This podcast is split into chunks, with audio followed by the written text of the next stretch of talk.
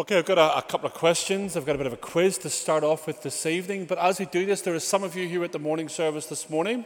So if you know the answers, don't be yelling them out, uh, uh, un- uh, unless nobody can answer them, then you can kind of yell them out. But the first one, these are, for, these are like last lines from movies or almost last lines from movies.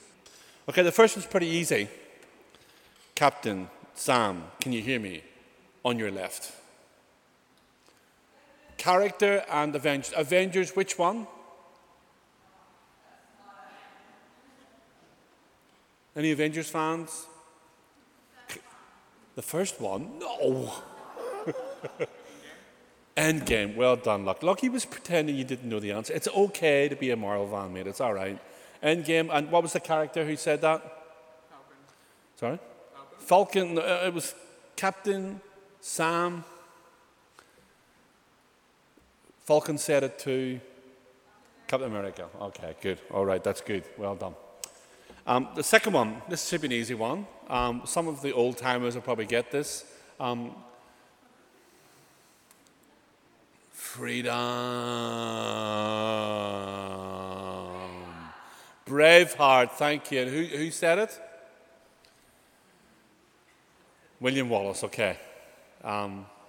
Mel Gibson. Okay, freedom, Braveheart. Okay, where's the next one? You cannot win. If you strike me down, I shall become more powerful than you can possibly imagine. Obi Wan Kenobi. Well done, Matt Carrier. Sorry? The real Star Wars, yes. And uh, the reason why we left the space there was that was because that's where um, Darth Vader's name went in. Okay, what about the next one? I would have followed you, my brother, my captain, my king. Boromir from. Whoa, what a guy. Yes, that's right. Boromir, yes, from Lord of the Rings. Okay, uh, this one here you might know, but not from a movie, but it's a very famous line, okay? Here I stand, I can do no more. Sorry, Luther Vandross? Sorry, what? Luther, yes, Martin Luther, yes, in the, uh, the famous movie Luther, starring.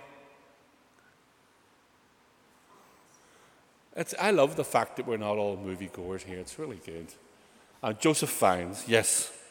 Um, you know, in all of those, they've got something in common. All of those stories, it looks like the game is up. The opposition seems too strong.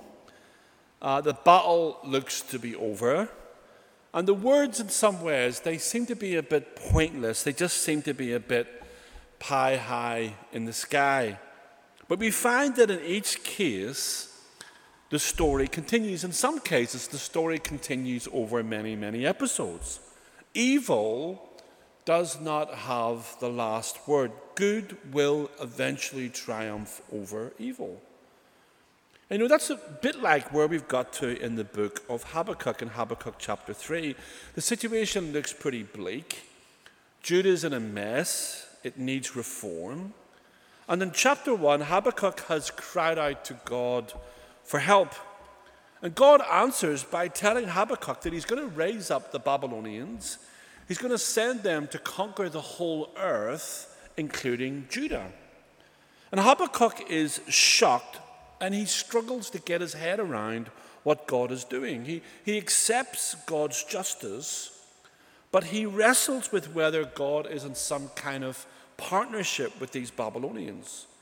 And God answers Habakkuk a second time in chapter 2 by saying that those who live in a right relationship with God will live lives trusting in God, trusting in His Word, trusting in his promises, even when life makes little sense.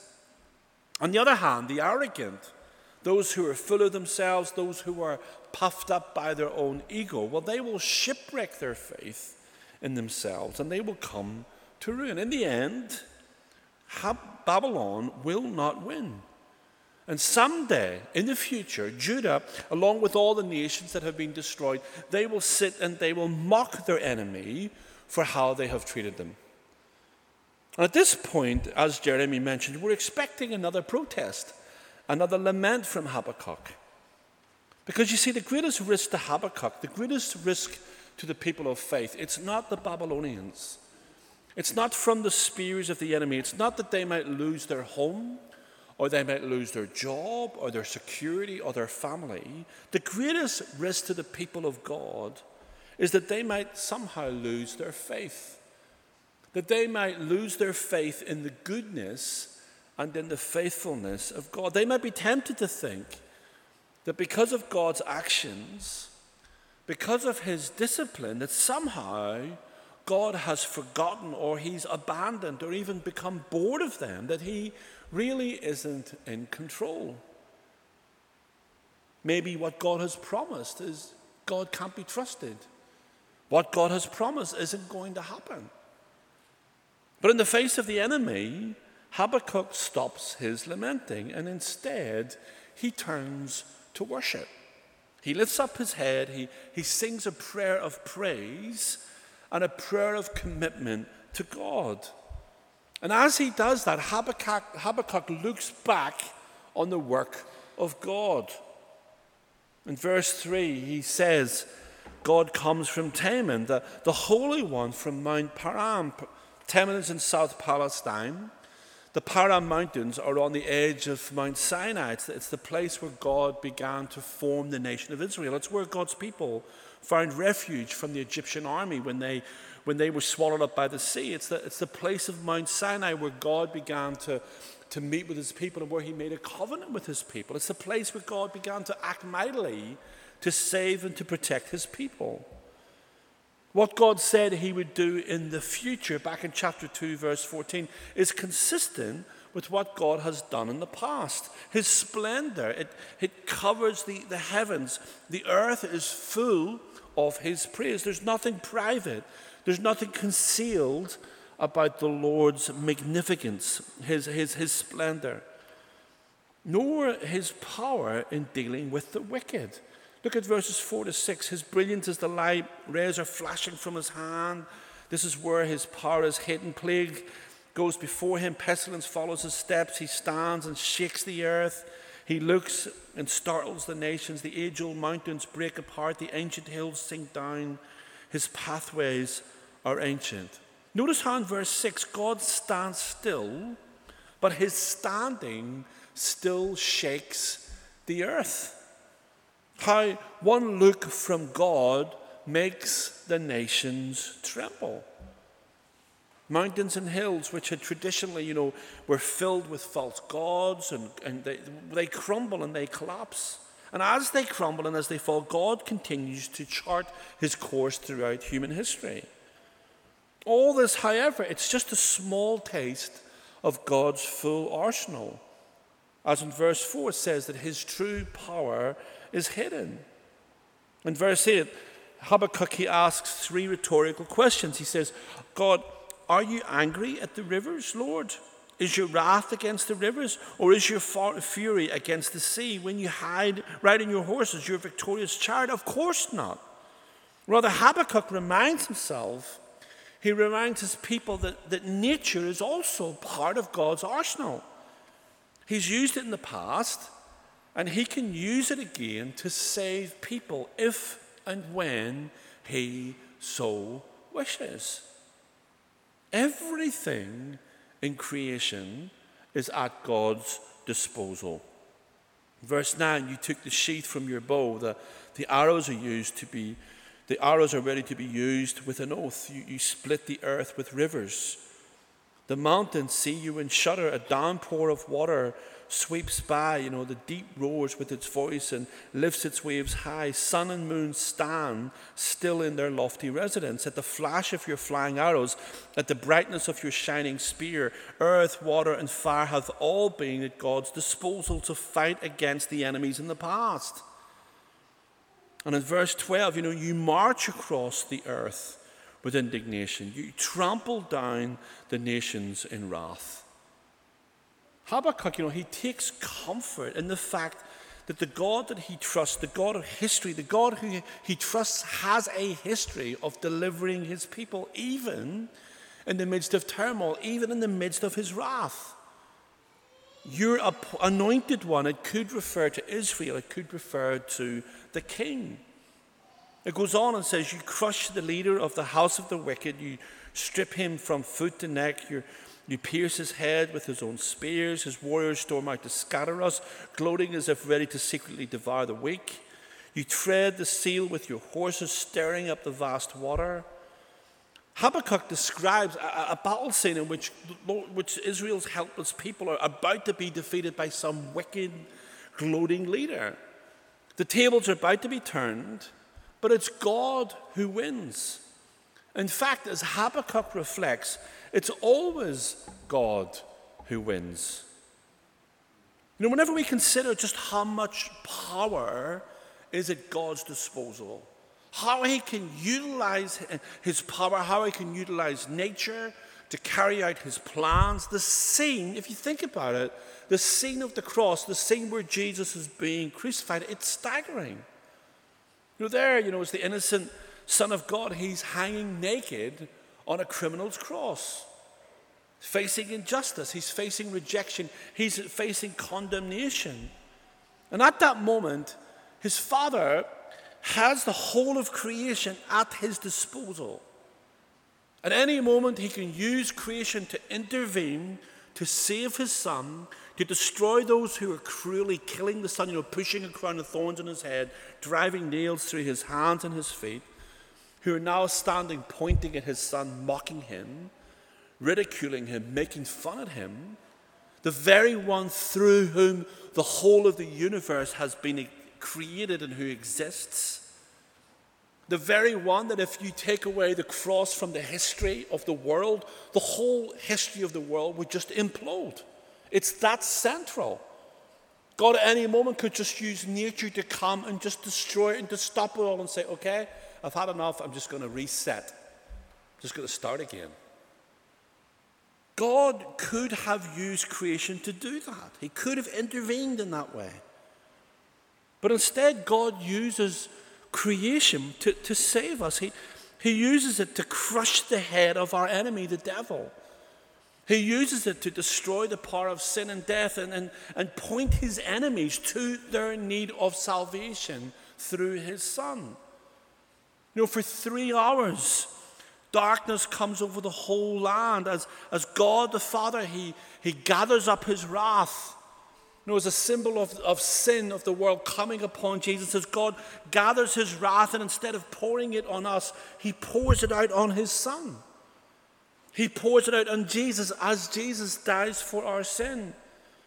And as Jesus cries out his final breath, you know, the curtain of the temple that symbolizes the impossible divide between God and people is torn from top to bottom. We read that there's a violent earthquake. We read that rocks are split open.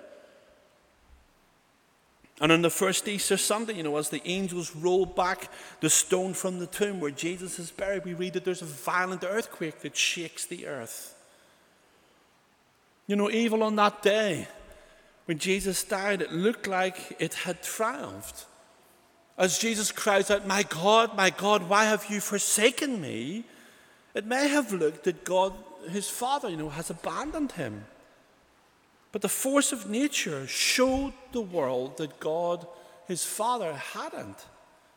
God was present in the midst of evil. God was working out his plans for us, for his people, for the world. Habakkuk, he, he looks back and he reminds himself, he reminds his people of God's power, God's might. He reminds them that God is with his people and God never loses a fight. He reminds himself that no matter how bleak things look, no matter how much he can't comprehend or understand what's going to happen, God is still in control. God can intervene at any moment. Habakkuk, in times of uncertainty, is saved from despondency. He's saved from giving up on his faith by recalling to his mind who God is. Who is the God that he follows? Who is the God that he follows? What has this God done throughout history, the history of his people? And he sings, and he sings that very thing in the first few verses of the song. He says, Lord, I have heard the report about you. Lord, I, I stand in awe of your deeds. Habakkuk's confidence, it isn't built upon his present circumstances improving or changing in some way. It's not built upon God saving him from his situation, but his confidence is grounded in the character of God. Not just the character of God, but the work of God throughout history. And as he stands and he stands looking back at how God has acted in the past, he asks God to work in the present. He says, Revive your work in these years. Make it known in these years. In your wrath, remember mercy.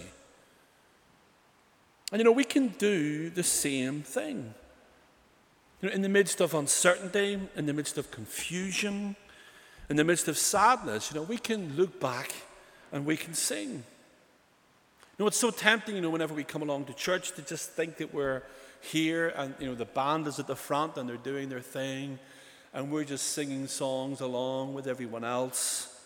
It's so easy just to go through the motions and the songs that we sing instead of using the songs that we sing to stir up courage within ourselves, to remind ourselves that God is with us, to encourage one another that God is present, that the God that is present with us this evening is a God who is the God of history. There's a, um, an old group, there's a, a Welsh Guard these Welsh Guards, you know, they fought over hundreds of years for the British Army all over the world. And whenever they fought, they often sang a song. And this song was called The Men of Harlech. And these, these are the words that they sang. Men of Harlech, stop your dreaming. Can't you see their spear points gleaming? See their warrior pennants streaming to the battlefield. Men of Harlech, stand ye steady. It cannot be ever said ye for the battle were not ready. Welshmen never yield. And they often sang that song in order to encourage themselves, and not just to encourage themselves, but to encourage their friends as they were going into battle. The song itself, you know, the song comes from the longest ever siege in history. Back in 1461 to 1468, over seven years, Harlech Castle was besieged. And so, what the, these Welsh guards are doing, they're taking a story that happened four or five hundred years previously, and they're taking the words of that story, of that song, and they're bringing it into the present, and they're singing that song in the present, remembering something that happened hundreds of years before to give them courage in the present. And that's what we do at church. When, we, when we're here at church, we sing songs, songs that are speaking of truths over thousands of years. And as we sing those songs, we're not just singing them vertically to God, but we're also singing them horizontally to one another. We're lifting one another up. We're reminding each other of who God is, that He loves us, what He has done, what God can do, and what God will do. And I know in a place like St. Paul's, that can be sometimes very hard because this is such a big space. We're all scattered over the building. That's why it's really good that we sit next to each other, we sit near one another. So that when we sing, we can hear each other sing. And even though if you're a rubbish singer like me, it doesn't matter. Because the words that we sing, they, they encourage each other, they, they build one another up. That's what they can do. That's what Habakkuk is doing. You know, there are weeks when we feel lonely, there are weeks when we feel weak and condemned, weeks when we feel useless and rubbish, weeks when the last thing that we want to do is come to church. Weeks when we just want to stay at home, we just want to curl up in a ball and just sit in front of the TV for a couple of hours. But we end up getting to church. And that's when we need others around us to, to sing their hearts out, to lift off the roof of this building, to remind us that we're never alone, to remind us that God loves us, to remind us that God will never let us go, to remind us that God will never let us down.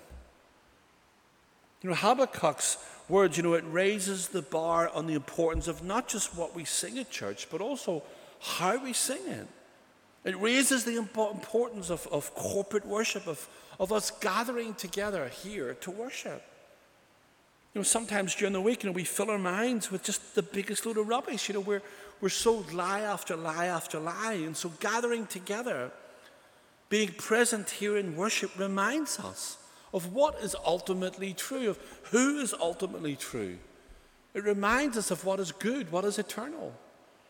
And not only just reminds us, but we have an opportunity through singing and through our worship to remind one another of eternal truths.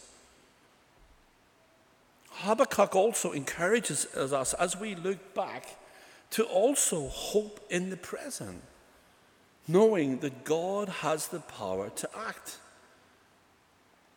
He sings again, he says, Lord, I have heard the report about you. Lord, I stand in awe of your deeds. Revive your work in these years. Make it known in these years. In your wrath, remember mercy. When I was 23, I started a ministry in, in uh, a homeless ministry uh, in Osaka in Japan. We would make rice balls and we would make miso soup. And on a Wednesday and Friday night, we'd go out at midnight and we'd walk the streets of Osaka, feeding the homeless for five hours, giving out rice balls, giving out miso soup for a couple of hours on a Wednesday and a Friday night. And as we did that, we shared the gospel with people who were on the street. We didn't have much money, rice wasn't cheap. And so, as we began to run out of funds, we began to pray to God and ask God to intervene and to help us and to provide us with all that we need. And at some point, there was a sudden rice shortage in Japan. Because there was a rice shortage in Japan, they began to import Thai rice. But um, Japan and Japanese people are a bit fussy when it comes to their rice. They're not too fond of, of Thai rice. It's called, it's a bit pata pata. You know, Japanese like their rice to be nice and sticky. You know, that if you're making rice balls, it has to be sticky. And so, Thai rice, you cannot make rice balls. With, try it, you just can't do it.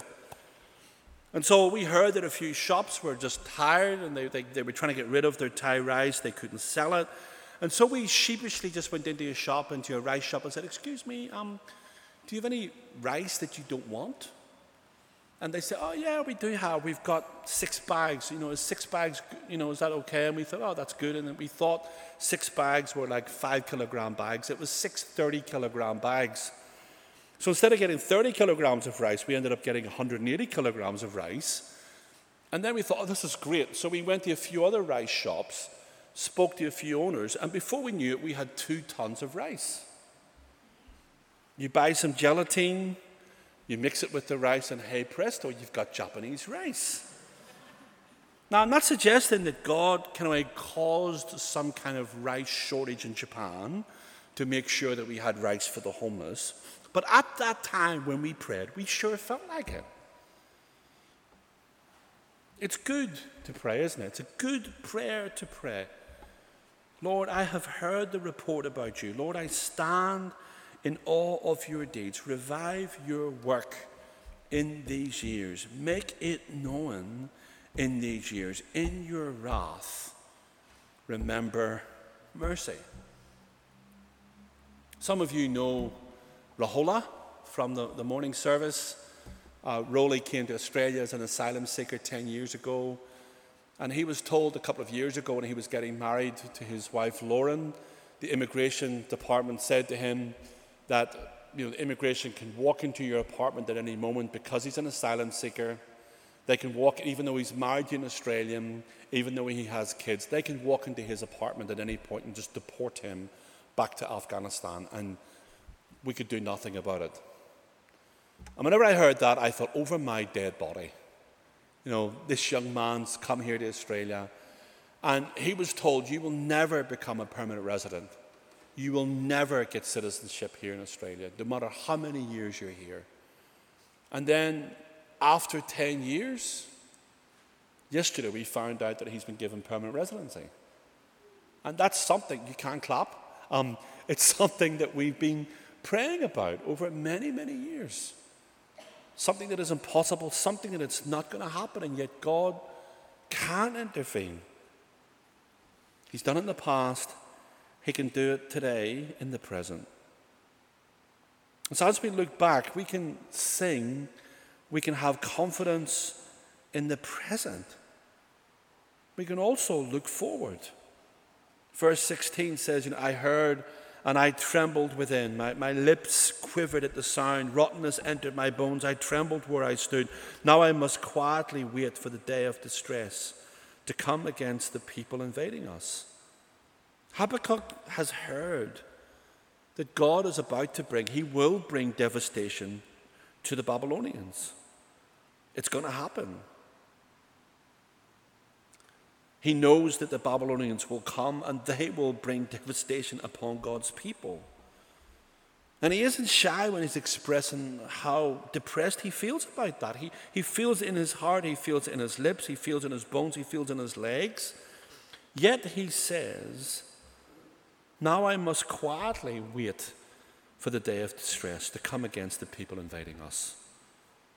You know, Habakkuk, he's in touch with his feelings, with his emotions. He's, he's listening to what his mind, to what his body, what his heart is saying to him. He doesn't deny his feelings, nor does he allow his feelings to rule over him. But ultimately, he doesn't trust in his own perspective, but rather he trusts in the potential power and might and authority of God.